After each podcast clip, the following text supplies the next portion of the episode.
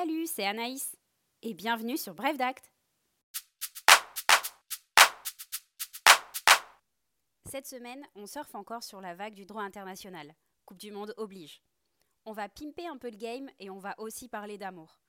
Imagine, t'es dans un bar, tranquille, en train de regarder un match des Bleus, et là, tu craques complètement sur un supporter ou une supportrice de l'équipe adverse. Bim, bam, boum, tu veux carrément te marier. À ton avis, quel régime matrimonial va s'appliquer à ton union? Bouge pas, je t'explique.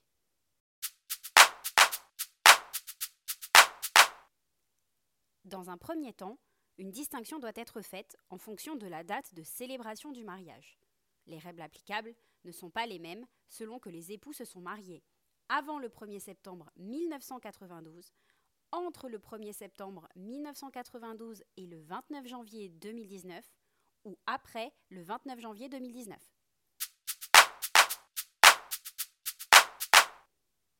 Si les époux se sont mariés avant le 1er septembre 1992, les règles pour déterminer le régime matrimonial sont fixées par la jurisprudence.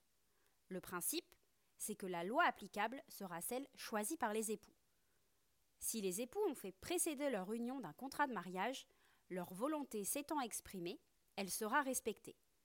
Si les époux n'ont pas fait précéder leur union d'un contrat, le principe reste celui de l'autonomie de la volonté. Mais comme elle ne s'est pas exprimée expressément, il faut rechercher la volonté implicite des époux. Hmm, oui, très bien, mais c'est quoi la volonté implicite? À défaut de contrat de mariage, la loi applicable sera la loi du pays où les époux ont établi leur premier domicile matrimonial. Ce domicile doit être stable et effectif. En pratique, on considère que seul un domicile ayant duré au moins deux ans constitue un domicile stable et effectif. Donc, un Italien et une Française se marient. Ils se sont installés en Espagne après leur mariage. Ils seront soumis au régime légal espagnol s'il n'y a pas de contrat de mariage.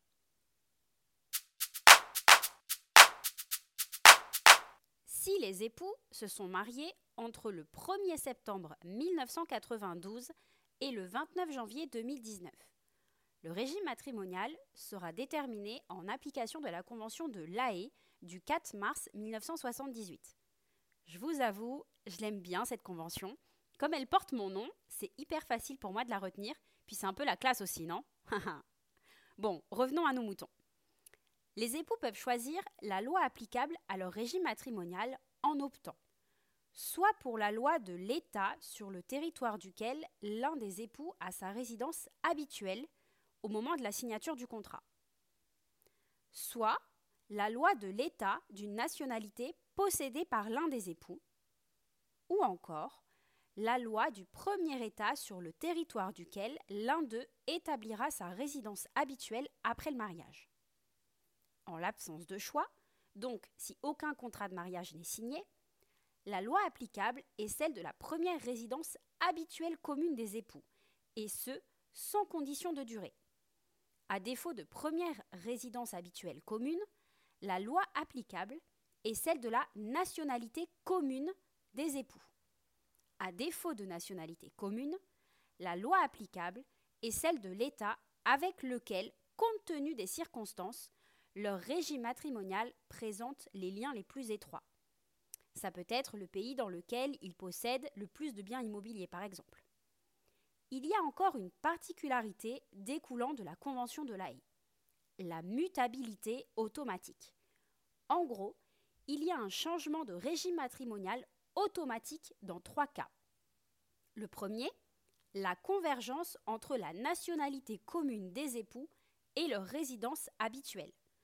Par exemple, deux époux français se marient sans contrat. Ils partent s'installer au Canada, puis ils reviennent en France. Ici, ils seront soumis au régime matrimonial français. Deuxième exemple.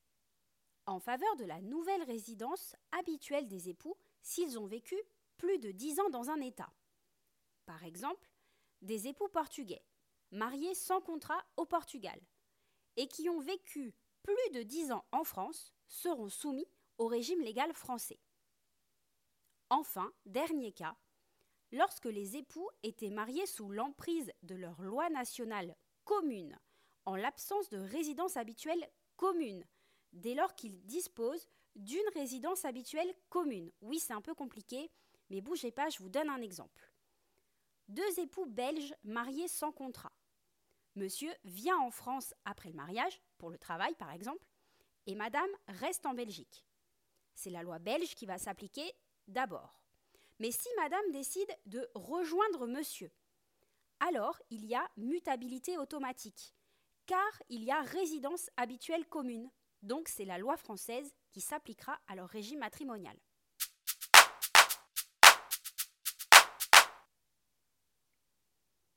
Si les époux se sont mariés à partir du 29 janvier 2019, la détermination du régime matrimonial devra être faite en application des dispositions du règlement européen du 24 juin 2016.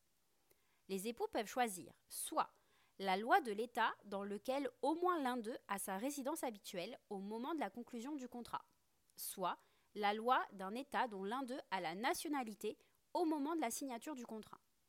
À défaut de contrat, donc à défaut de choix, la loi applicable est celle de l'état de la première résidence habituelle des époux après la célébration du mariage. À défaut, celle de l'état de la nationalité commune au moment du mariage. Ou alors, à défaut, la loi de l'état avec lequel les époux ont ensemble les liens les plus étroits au moment du mariage.